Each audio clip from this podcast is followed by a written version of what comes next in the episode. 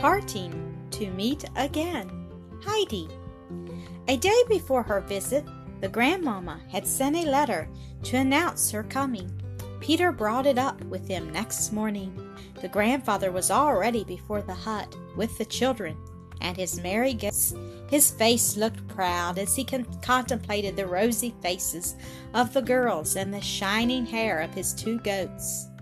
Peter approaching near the uncle slowly. As soon as he had delivered the letter, he sprang back shyly, looking about him as if he was afraid. Then, with a leap, he started off. I should like to know why Peter behaves like the big Turk when he is afraid of the rod, said Heidi, watching his strange behavior. Maybe Peter fears a rod that he deserves, said the old man. All the way Peter was tormented with fear. He could not help thinking of the policeman who was coming from Frankfort to fetch him to prison. It was a busy morning for Heidi, who put the hut in order for the expected visitor. The time went by quickly, and soon everything was ready to welcome the good grandmamma. The grandfather also returned from a walk on which he had gathered a glorious bunch of deep blue gentians the children who were sitting on the bench exclaimed for joy when they saw the glowing flowers.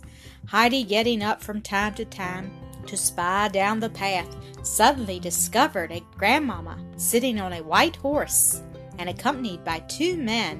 One of them carried plenty of wraps, for without those the lady did not dare to pay such a visit. The party came nearer and nearer, and soon reached the top.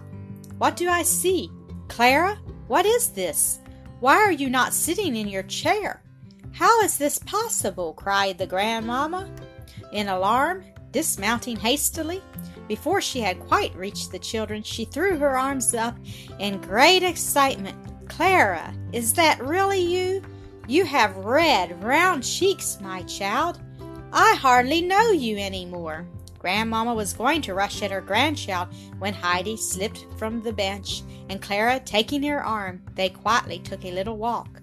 The grandmamma was rooted to the spot from fear. What was this? Upright and firm, Clara walked beside her friend. When they came back, their rosy faces beamed, rushing toward the children.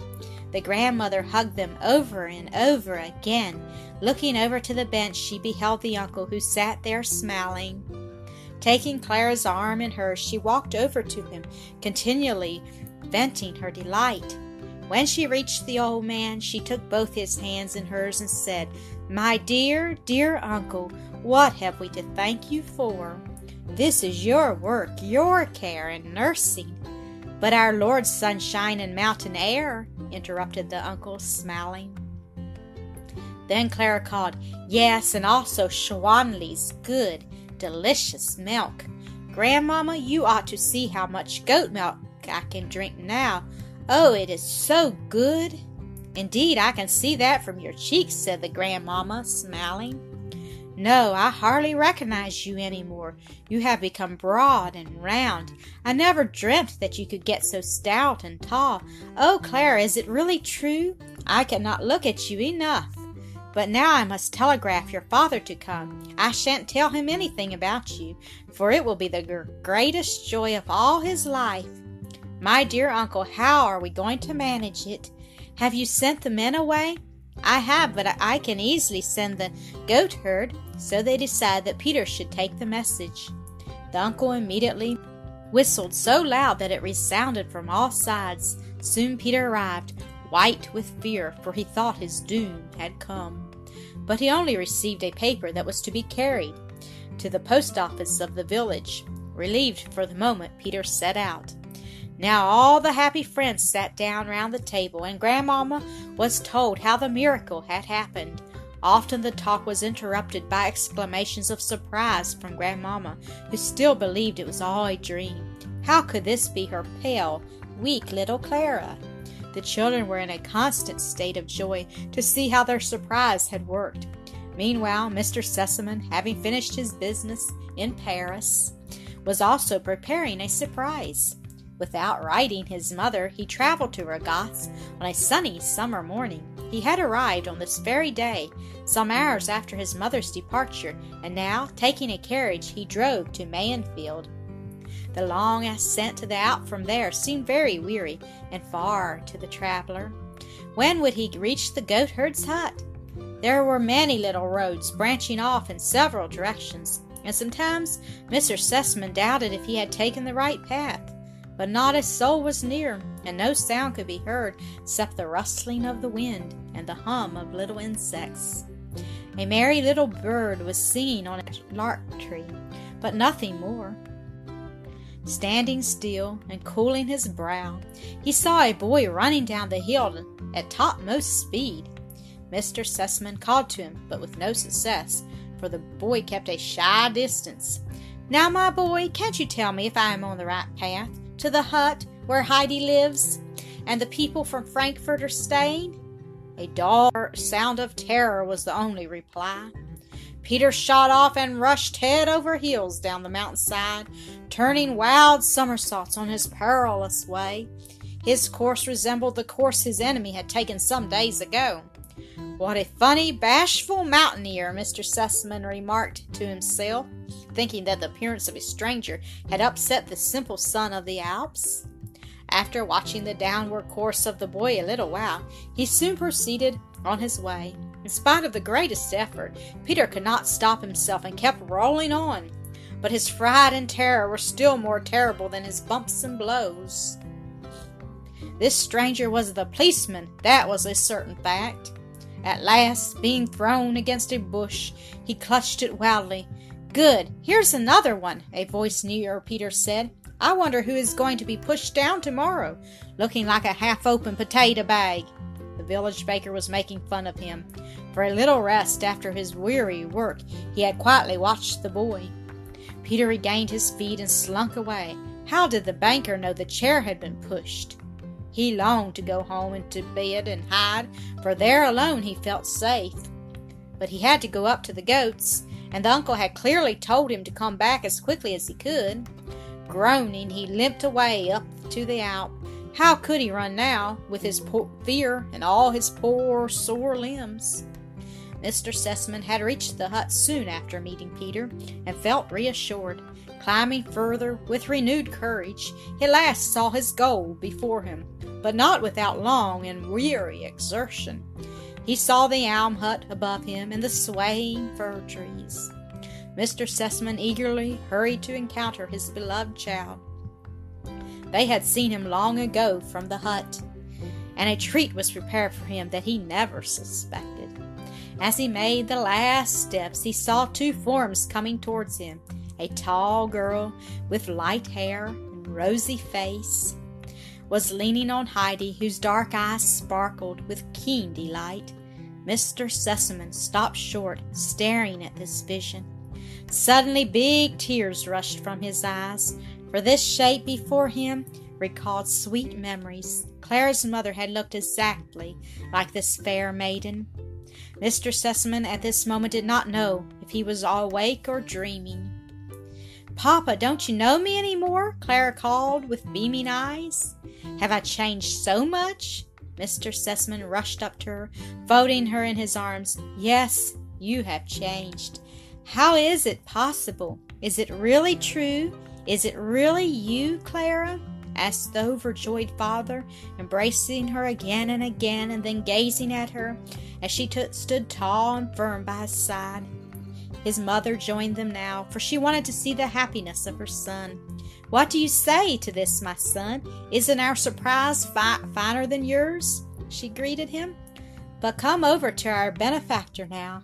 I mean the uncle. Yes, indeed, I also must greet our little Heidi, said the gentleman, shaking Heidi's hand. Well, always fresh and happy on the mountain? I guess I don't need to ask, for no alpine rose can look more blooming. Ah, child, what joy this is to me! With beaming eyes, the child looked at the kind gentleman who had always been so good to her. Her heart throbbed in sympathy with his joy, while the two men who had at last approached each other were conversing. Grandmamma walked over to the grove. There, under the fir trees, another surprise awaited her. A beautiful bunch of wondrously blue gentians stood as if they had grown there. How exquisite! How wonderful! What a sight! she exclaimed, clapping her hands. Heidi, come here. Have you brought me those? Oh, they are beautiful. The children had joined her, Heidi assuring her that it was another person's deed. Oh, Grandmamma, up on the pasture it looks just like that, Clara remarked. Just guess who brought you the flowers. At that moment, a rustle was heard, and they saw Peter, who was trying to sneak up behind the trees to avoid the hut. Immediately, the old lady called to him, for she thought that Peter himself had picked the flowers for her. He must be creeping away out of sheer modesty, she, the kind lady thought. To give him his reward, she called, Come here, my boy, don't be afraid. Petrified with fear, Peter stood still. What had gone before had robbed him of his courage. He thought now that he all was over with him, with his hair standing up on end, and his pale face distorted by anguish. He approached. Come straight to me, boy, the old lady encouraged him. Now tell me, boy, if you have done that. In his anxiety, Peter did not see the grandmamma's finger that pointed to the flowers. He only saw the uncle standing near the hut, looking at him penetratingly, and beside him the policeman, the greatest horror for him in the world. Trembling in every limb, Peter answered, Yes. Well, but what are you so frightened about? Because because it is broken and can never be mended again, Peter said, his knees tottering. Under him, the grandmamma now walked over to the hut. My dear uncle, she asked kindly, is this poor lad out of his mind? Not at all, was the reply. Only the boy was the wind which blew away the wheelchair. He is expecting the punishment he deserves. Grandmamma was very much surprised, for she found that Peter looked far from wicked. Why should he have destroyed the chair? The uncle told her that he had noticed many signs of anger in the boy since Clara's advent on the Alp. He assured her that he had suspected the boy from the beginning. My dear uncle, the old lady said with animation, we must not punish him further. We must be just. It was very hard on him when Clara robbed him of Heidi, who is and was his greatest treasure. When he had to sit alone day after day, it roused him to a passion which drove him to do this wicked deed. It was rather foolish, but we all get so when we get angry. The lady walked over to the boy again, who was still quivering with fear. Sitting down on the bench, she began, Come, Peter, I'll tell you something. Stop trembling and listen. You pushed the chair down to destroy it. You knew very well that it was wicked and deserved punishment. You tried very hard to conceal it, did you not? But if somebody thinks that nobody knows about a wicked deed, he is wrong. God always knows it. As soon as he finds that a man is trying to conceal an evil he has done, he wakens a little watchman in his heart who keeps on pricking the person with a thorn till all his rest is gone. He keeps on calling to the evildoer. Now you'll be found out. Now your punishment is near. His joy has flown for fear and terror takes its place. Have you not just had such an experience, Peter? Peter nodded, all contrite. He um, certainly had experienced this. You have made a mistake, the grandmamma continued, by thinking that you would hurt Clara by destroying her chair. It has so happened that what you have done has been the greatest good for her.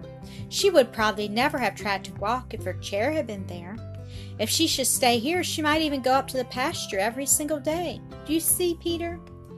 God can turn a misdeed to the good of the injured person and not bring trouble on the offender. Have you understood me, Peter? Remember the little watchman when you long to do a wicked deed? Again, will you do that? Yes, I shall, Peter replied, still fearing the policeman who had not left yet. So now that matter is all settled, said the old lady in conclusion, now tell me if you have a wish, my boy, for I am going to give you something by which to remember your friends from Frankfort. What is it? What would you like to have? Peter lifted his head, stared at the grandmamma with round, astonished eyes.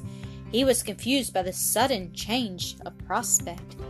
Being again urged to utter a wish, he saw at last that he was saved from the power of the terrible man. He felt as if the most crushing load had fallen off him. He knew now that it was better to confess at once when something had gone wrong, so he said, I have also lost the paper. Reflecting a while, the grandmamma understood and said, That is right. Always confess what is wrong, then it can be settled. And now what would you like to have? So Peter could choose everything in the world he wished. His brain got dizzy. He saw before him all the wonderful things in the fair in Mayfield. He had often stood there for hours looking at the pretty red whistles and the little knives. Unfortunately, Peter had never possessed more than half what those objects cost. He stood thinking, not able to decide, when a bright thought struck him.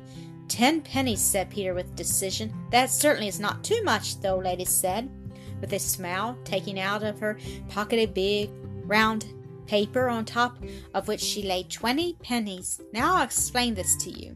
Here you have as many times ten pennies as there are weeks in the year. You'll be able to spend one every Sunday through the year. All my life? Peter asked, quite innocently.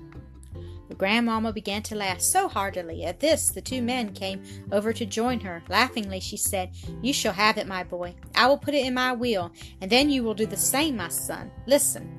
Peter, the goatherd, shall have a tenpenny piece weekly, as long as he lives. Mr. Sesemann nodded. Peter, looking at the, his gift, said solemnly, God be thanked. Jumping and bounding, he ran away. His heart was so light that he felt he could fly. A little later, the whole party sat round the table holding a merry feast. After dinner, Clara, who was lively as never before, said to her father, Oh, Papa, if you only knew all the things Grandfather did for me, it would take many days to tell you. I shall never forget them all, my life. Oh, if we could please him only half as much as what he did for me. It is my greatest wish, too, dear child, said her father. I've been trying to think of something all the time. We have to show our gratitude in some way. Accordingly, Mr. Sesemann walked over to the old man and began, My dear friend, may I say one word to you? I'm sure you believe me when I tell you that I have not known any real joy for years. What was my wealth to me when I could not cure my child and make her happy? With the help of the Lord, you have made her well. You have given her a new life. Please tell me how to show my gratitude to you. I know I shall never be able to repay you, but what is in my power I shall do.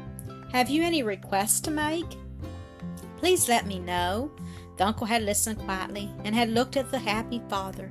Mr. Sesemann, you can be sure that I also am repaid by the great joy I experienced at the recovery of Clara, said the uncle firmly. I thank you for your kind offer, Mr. Sesemann. As long as I live, I have enough for me and the child, but I have one wish. If this could be fulfilled, my life would be free of care. Speak, my dear friend, urged Clara's father. I am old, continued the uncle, and shall not live many years. When I die, I cannot leave Heidi anything. The child has no relations except one, who even might try to take advantage of her if she could. If you would give me the assurance, Mr. Sesemann, that Heidi will never be obliged to go into the world and earn her bread, you would amply repay me for what I was able to do for you and Clara. My dear friend, there is no question of that, began Mr. Sesemann. The child, Basic, belongs to belongs to us. I promise at once that we shall look after her so that there will not be any need of her ever earning her bread. We all know that she is not fashioned for a life among strangers. Nevertheless, she has made some true friends, and one of them will be here very shortly. Dr. Clausen is just now completing his last business in Frankfurt. He intends to take your advice and live here. He has never felt so happy as with you and Heidi. The child will have two protectors near her, and I hope with God's will that they may be spared a long, long time. And may it be God's will, added the grandmamma, who with Heidi had joined them, shaking the uncle tenderly by the hand. Putting her arms around the child, she said, Heidi, I want to know if you also have a wish. Yes, indeed I have, said Heidi, pleased. Tell me what it is, child. I should like to have my bed from Frankfurt with the three high pillows and the thick, warm cover. Then grandmother will be able to keep warm and won't have to wear her shawl in bed. Oh, I'll be so happy when she won't have to lie with her head lower than her heels, hardly able to breathe. Heidi had said all this in one breath. She was so eager. Oh dear, I had nearly forgotten what I meant to do. I'm so glad you have reminded me, Heidi. If God sends us happiness, we must think of those who have many privations. I shall telegraph immediately for the bed, and if Miss Rottenmeier sends it off at once, it can be here in two days. I hope the poor blind grandmother will sleep better when it comes. Heidi, in her happiness, could hardly wait to bring the old woman the good news.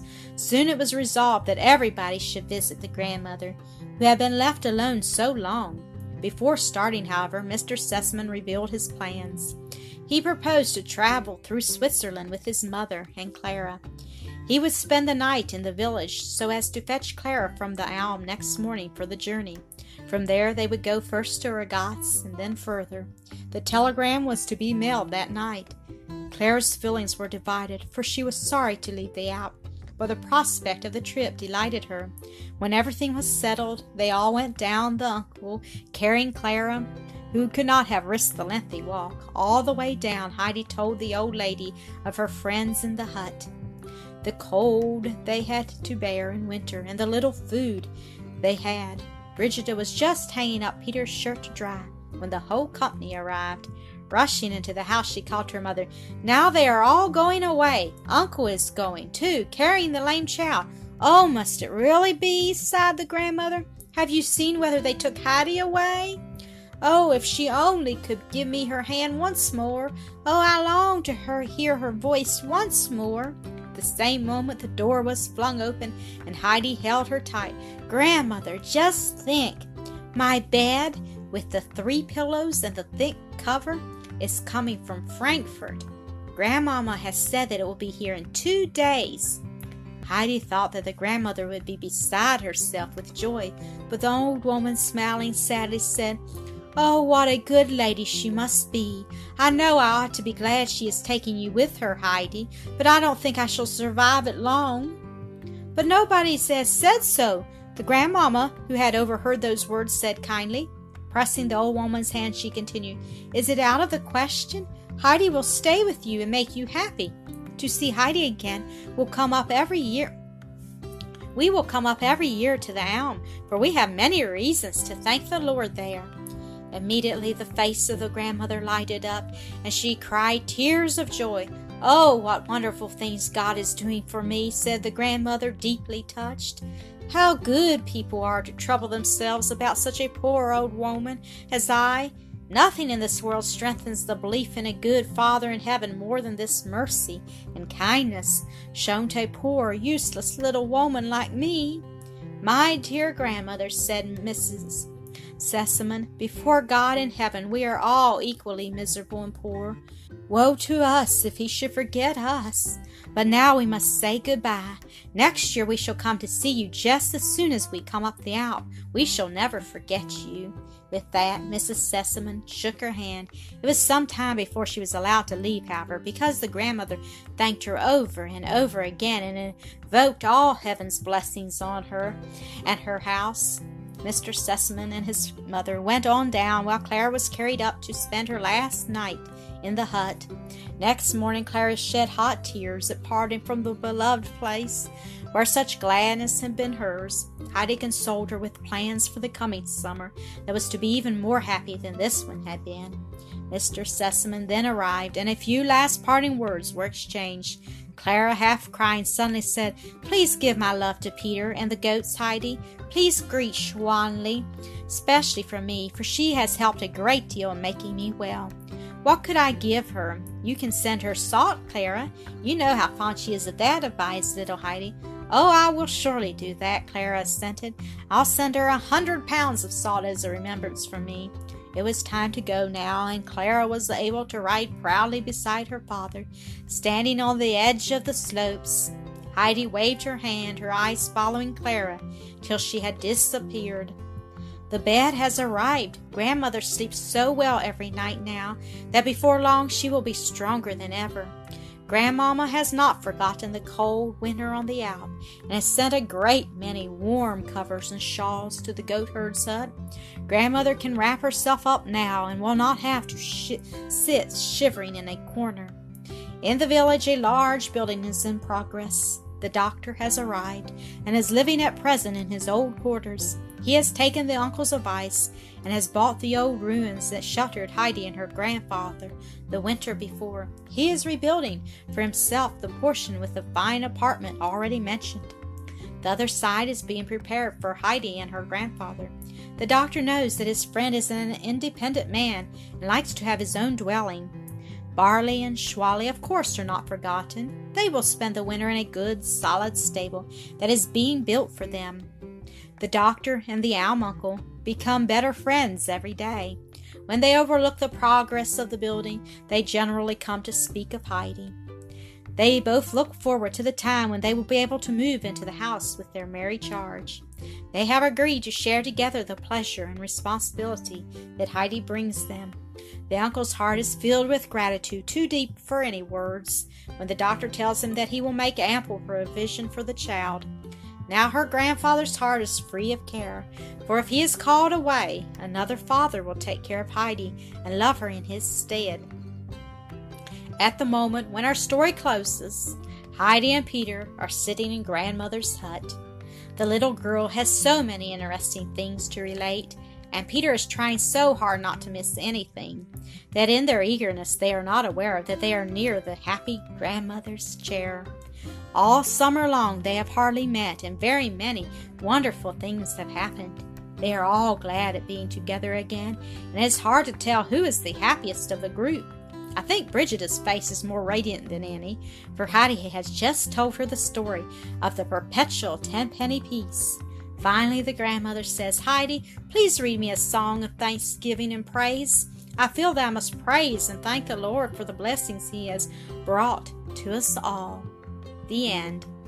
Thank you for listening to another episode of Acresoft Story Classic.